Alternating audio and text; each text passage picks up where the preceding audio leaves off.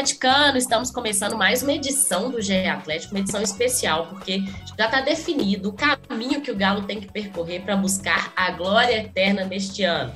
Eu sou Laura Rezende, estou aqui distribuindo a bola hoje porque temos muito que falar dos confrontos que o Galo pode ter nessa Libertadores, aquele título que ficou faltando para o Galo no ano passado. O Atlético enfrenta o Emelec nas oitavas de final e pode esbarrar de novo no Palmeiras nas quartas. Quem está comigo para essa resenha é Fred Ribeiro e Marcelo Souza, setoristas do Galo no GE. Globo, e a Carol Leandro, representante da Voz da Torcida. Dá um salve geral, todo mundo aí que está animado com o confronto do Atlético na Libertadores. Boa! Opa, presente! Opa, salve! Fred, vou começar com você, porque pelos possíveis adversários que o Galo poderia pegar aí nesse, nessas oitavas de final da Libertadores, o Emelec foi um adversário mais fácil? Olha, diante do cenário aí, acredito que, que sim, poderia ter pegado um Corinthians, acho que é o Corinthians que é complicado, mas acho que o Emelec, pelo que fez na fase de grupos, tudo bem que ele pegou um Palmeiras arrasador, 100% de aproveitamento, mas pelo que ele fez na fase de grupos, pelo que ele vem fazendo na temporada, eu acredito que seja um adversário menos complicado para o Galo enfrentar nessas oitavas de final. Acho que o sorteio poderia ser melhor, mas Acho que a gente não pode escolher também quem que vai sair aí, mas o Emelec é um, é um clube que o torcedor do Galo pode ficar mais animado aí. Não, não vejo como uma grande ameaça as oitavas de final. Você disse que poderia ser melhor. Qual que era o adversário aí que poderia ser melhor para o Galo nessas oitavas? Quer ver? Olha só, vamos pegar a lista aqui. O Cerro, talvez, é, que tá pegando o Palmeiras. É, o, o Cerro não é um, um adversário que eu acho que, que vai longe. Eu acho até, até mesmo o Fortaleza. O Fortaleza está capengando na temporada. O Atlético Paranaense. Mas, assim, enfim, se você for pegar os, os desempenhos de cada um na, na, fase de grupos, claro, cada grupo é de um jeito, cada grupo tem seus desafios aí, mas eu acho que o Cerro, o Fortaleza e o Atlético Paranaense poderiam ser times menos complicados, até por questão de viagem, né? O Galo vai ter que voltar para o Equador. Carol, você como torcedora, gostou da, do adversário sendo o Emelec ou acha que também poderia ter sido melhor? Não, eu acho que o único time que seria melhor pegar nessa fase seria o Cerro mesmo, pelo que eu vi do, do Cerro nessa primeira fase da Libertadores. O Galo, o Galo conseguiria passar. Mas eu já fiquei agradecida, porque o Galo não costuma ter muita sorte com sorteio, né? Então eu já fiquei agradecida de não, de não ter aparecido um Corinthians e um Vélez aí na, nas oitavas. Que eu isso, cara, o Boca e River não é, não é um bom sorteio, assim, igual foi ano passado. eu acho. Como, como melhor campanha? Esse é o nosso padrão, é, entendeu? Nosso padrão é pegar Boca e River. Então, do nada me vem um Emelec, eu tô feliz, eu tô satisfeito. Ô, Carol, fazendo um, compar um comparativo com o ano passado, esse ano tá fichinha aí, ó. Ah, fichinha também não, porque tem Palmeiras diante do nosso lado. Não ficou fácil, não, porque na Libertadores não tem vida fácil, né? Mas eu acho que o Galo, o Galo ficou do lado do lado bom, porque acabou equilibrando o sorteio. Imagina se você tira o Galo do lado que ele está e joga para outro lado, acontece a mesma coisa que ano passado, jogou, joga todos os favoritos para o mesmo lado. Esse ano eu acho que está distribuído, a gente vai ter, vai ter bons jogos aí, e eu tô de boa com ter pegado o Emelec. Os atletas que não, né? Porque a viagem é sofrida aí, como diz o Fred. É, a logística da Libertadores sempre, de certa forma, prejudica ou favorece algum time, não tem jeito. Nosso continente é muito grande e isso acaba acontecendo. Agora, Marcelo, pelo desempenho do Atlético aí na fase de grupos, você acha que dá para melhorar aí nesse, nessas próximas semanas até o confronto das oitavas? O Atlético que perdeu no último jogo do grupo D para o Tolima, dentro de casa, uma invencibilidade de muitos jogos que acabou caindo. O Turco vai ter trabalho aí nessas próximas semanas para reconquistar o torcedor? Acho que tem que melhorar, né? É o que todo torcedor espera do Atlético, é o que todo mundo espera vendo os jogos também, porque a gente sabe da qualidade do elenco do Atlético e que infelizmente as atuações nesse começo de temporada estão deixando um pouco a desejar, né? Sobretudo em algumas partidas, como essa do Tolima mesmo, na última semana que acabou derrotado. Mas assim, acho que é um mês difícil para o Atlético, tem muitos jogos muito complicados pelo, pelo brasileiro antes da Libertadores, tem confronto contra o Palmeiras, confronto com, com o Flamengo, por exemplo. Então pode ser um mês para o Atlético dar uma crescida na temporada e aí também a gente espera que seja um mês sem lesões, né? Que o Atlético consiga chegar nesse confronto com o Emelec finalmente com, com o time inteiro, né? Com todo mundo em condições. A gente durante esse mês aí deve ver, deve ver o retorno do Keno, do, do Vargas, do Zarate também, e os atletas que, que voltam na seleção. Então a gente, a expectativa, eu acho que de todo torcedor é que o Atlético chegue nesse confronto no auge físico e técnico da temporada, né? Que é um time que tem muito a evoluir, todo mundo sabe disso.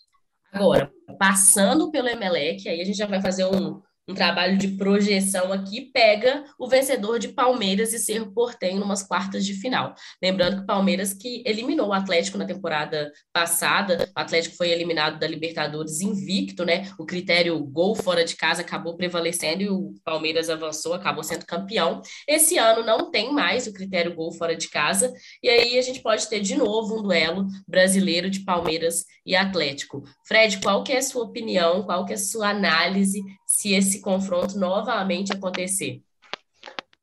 Aí, Laura, é um cenário inverso, pelo menos na, na questão de mandos de campo, né? Ano passado o Atlético recebeu o Palmeiras no Mineirão na segunda partida, agora, caso haja esse confronto, o Palmeiras foi, foi disparado aí a melhor campanha da fase de grupos, vai receber o Galo na, no Allianz é, na segunda partida.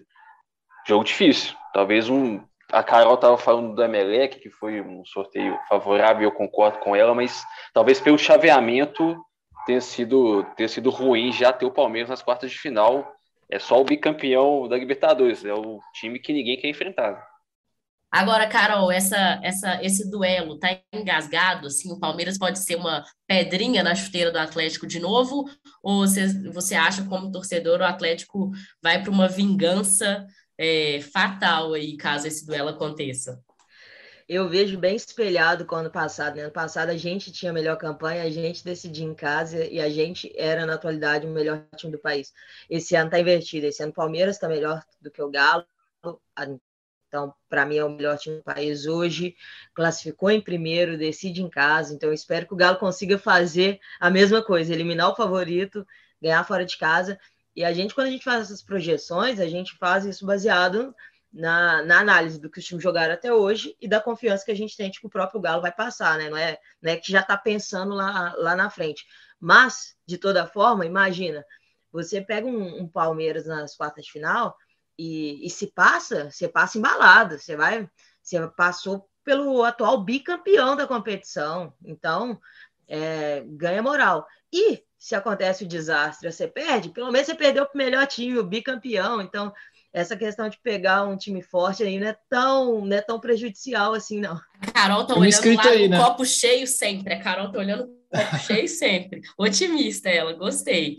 E, Marcelo, desculpa, eu te interrompi, o que, que você ia falar?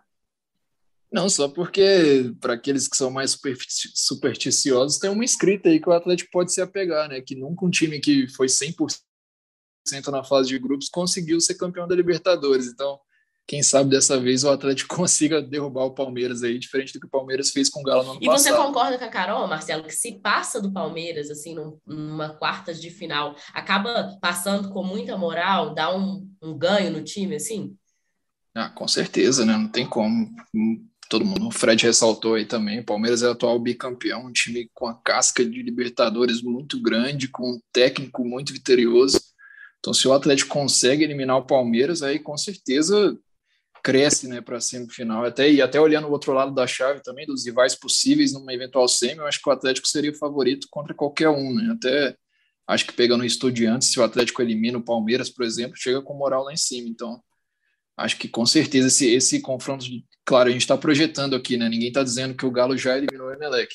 Mas se passa pelo Palmeiras numa quarta de final, o Atlético cresce muito para conseguir ganhar esse título que foi o que ficou faltando no ano passado, né? É, esse título acho que é o principal foco do Atlético esse ano, por conta de ter ganhado tudo ano passado e ficou realmente faltando a Libertadores. Agora aqui, vamos dar uma passada nesses possíveis adversários, nesse caminho do Atlético para chegar a uma final. O Atlético, como a gente disse, pega o Emelec é, nas oitavas, nas quartas, pega o vencedor de Cerro Portenho e Palmeiras.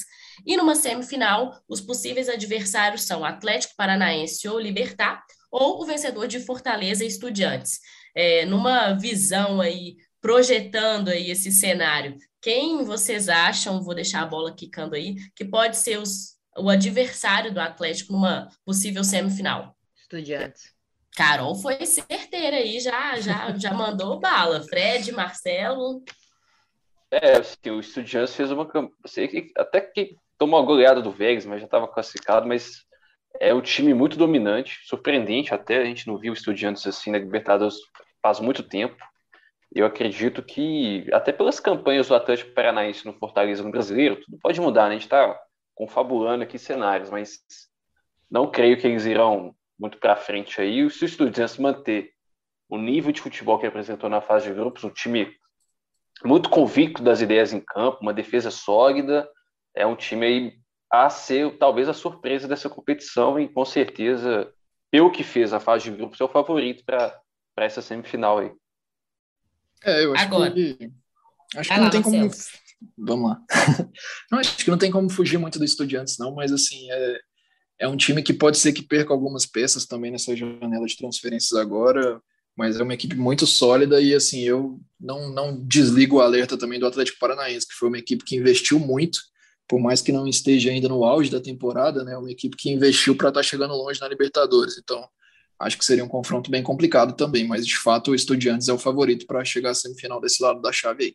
Agora, se no ano passado o Atlético acabou pegando Boca, River, é, adversários que foram é, dureza aí, uma possível só pode pegar esses adversários argentinos numa possível final, né? Só enfrenta o River, o Boca, ou até mesmo o Flamengo numa possível final da Libertadores, porque estão lá na outra chave. Então, o caminho do Atlético, de certa forma, foi traçado hoje e tem muito que fazer aí nesse próximo mês para chegar nas oitavas e com chance aí de uma classificação e buscar esse título que ficou faltando no ano passado.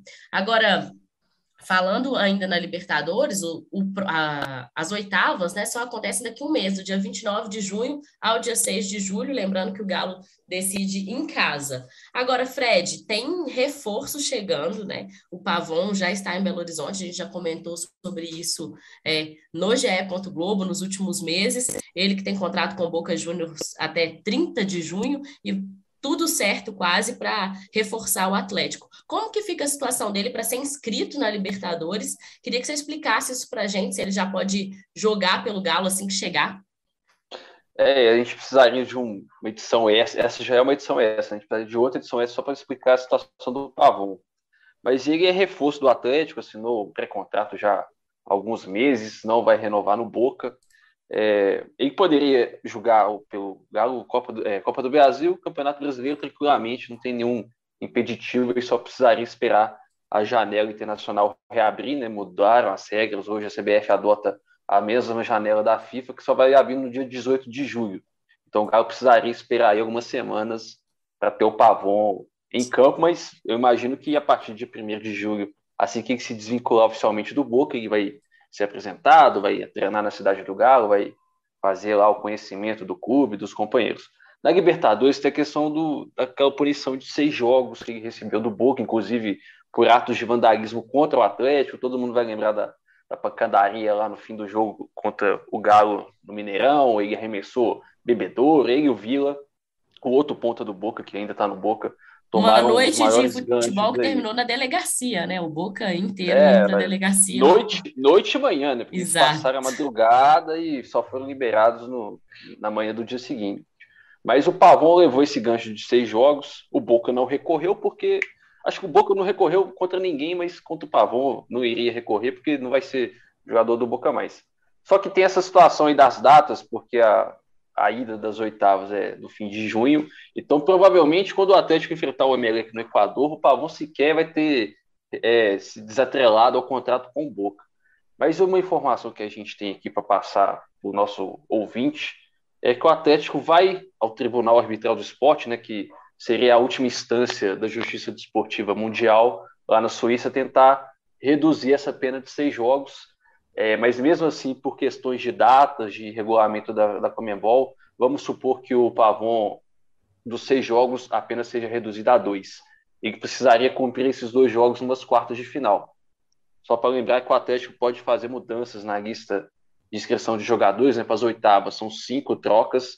Eu acredito que vai acabar que o Pavon não, mesmo se o Pavon não tivesse gancho, ele não, não poderia ser inscrito nessas oitavas, porque o contrato dele com o Boca vai estar ativo, a janela vai estar fechada ainda no Brasil.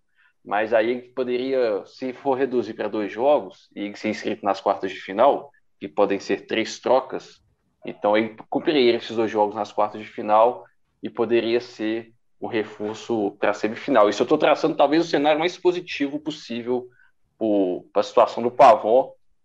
O pior do cenário seria realmente ele não poder jogar nenhuma final única, tendo que cumprir esses seis jogos né, nas três últimas fases, né, quartas, semis e final. Mas é complexo, é demanda muita análise de dados e tal, mas a informação que temos que pode aumentar aí uma esperança do torcedor do Galo é que o Galo vai ao TAS tentar reduzir essa pena e o Pavon é talvez o melhor, o, o maior reforço aí desse segundo semestre do Atlético, porque o Galo perdeu o Savarino na direita e é onde o, o Pavon costuma atuar. É, realmente, as peças de reposição do Atlético esse ano estão, de, estão deixando a desejar, né? Não está ao nível que era a temporada passada e o Pavon pode chegar para suprir bastante essa carência. No seu time, Carol, Pavon, tanto regularizado, joga na Libertadores?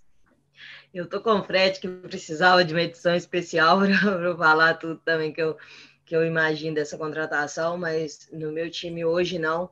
É um cara que não entra em campo há seis meses, não joga bem há mais de um ano. Então, mesmo se pudesse inscrever, eu não sei se ele chegaria aqui em condições de disputar vaga mesmo ali no ataque, não. Porém, a situação que a gente está é de, em vários jogos, a gente ter um ou às vezes nenhum disponível para jogar pelas pontas, então acabaria que, que jogava. Mas eu não tô com muita, eu não tô colocando muita esperança não, e tô doida para queimar a língua, né? Tô doida para ele chegar aqui e arrebentar de jogar bola, mas eu não tenho muita essa confiança não. O Pavão nunca foi muito constante durante, durante a sua carreira, não teve alguns momentos bons, mas essa sequência sem jogar é, é complicada. E eu fico imaginando o recurso do Galo, né? É, deve ser tipo retirar algo que foi contra ele mesmo. Então, é um, uma, uma malabares que ele vai ter que fazer aí. Eu duvido mesmo que consiga reduzir. E o Boca não vai ajudar em nada. O Boca não vai abrir um, mão de um dia para ele poder ser inscrito nas oitavas, nada disso, para tentar cumprir esses jogos já nas oitavas. Então, para mim, o Pavão, eu não conto com o Pavão para Libertadores, não. Eu vejo mais condições dele chegar e ajudar no revezamento, porque ele podendo jogar a Copa do Brasil e Brasileiro, ajuda nesse revezamento de quem vai ser poupado para jogar só a, a, Libertadores. Ô, Carol, você falou uma coisa e eu fiquei curiosa. Você queimou língua com o Hulk? Ai, não, com o Hulk não, Laura, porque o Hulk, eu fiquei, eu fiquei apaixonada desde cara. O dia que ele que anunciaram o Hulk, eu estava eu tava ao vivo numa live, e aí tinha alguns, alguns torcedores comentando, né, que ah, o Hulk não, que não é bem isso tudo, que não é isso tudo. Falei, gente, não é isso tudo, porque quando a gente estava mirando Europa, mirando seleção brasileira, no Brasil ele vai sobrar. E aquele começo me, me deu uma assustada, mas depois foi foi a história, né? Aí ele entrou para a história e o Hulk, o Hulk eu não queimei eu não queimei língua com ele, não. Esse aí eu já confiava nele desde quando contratou. Marcelo, encerra pra gente o que, que a gente tem que ficar de olho aí nessas próximas semanas do Atlético, até o próximo jogo da Libertadores, as oitavas contra o Emelec. O que, que a gente tem que ficar de olho? Acho que pode ficar de olho na, na volta dos lesionados, né? Que o Keno e o, e o Vargas, por exemplo, são dois atletas que o Turco disse que devem voltar para o jogo contra o Palmeiras. E aí depois, na semana seguinte, ele projeta o retorno do Zarate. Eu acho que é um, mês, é um mês complicado, de um mês muito brasileiro, de muitos jogos do Campeonato Brasileiro, de jogos bem complicados. Tem, como eu falei, tem Palmeiras, tem Fluminense, tem Santos, tem o próprio Flamengo. Então, acho que é um mês para o Galo conseguir evoluir a, tecnicamente o que todo mundo espera que, que vai evoluir, que possa chegar nessas, nessas oitavas de final de Libertadores aí com o elenco mais pronto e mais cascudo. É isso, o podcast O GE Atlético fica por aqui. A gente volta na segunda-feira com mais uma edição, falando muito sobre o jogo do Atlético contra o Havaí pela oitava rodada do brasileiro e também todas as novidades do dia a dia do Atlético. Vocês acompanham no GE. Globo e também nas plataformas do GE, do podcast, no seu tocador de player, sempre pode estar ouvindo o nosso podcast. Valeu! Apita pela última vez! Deu galo!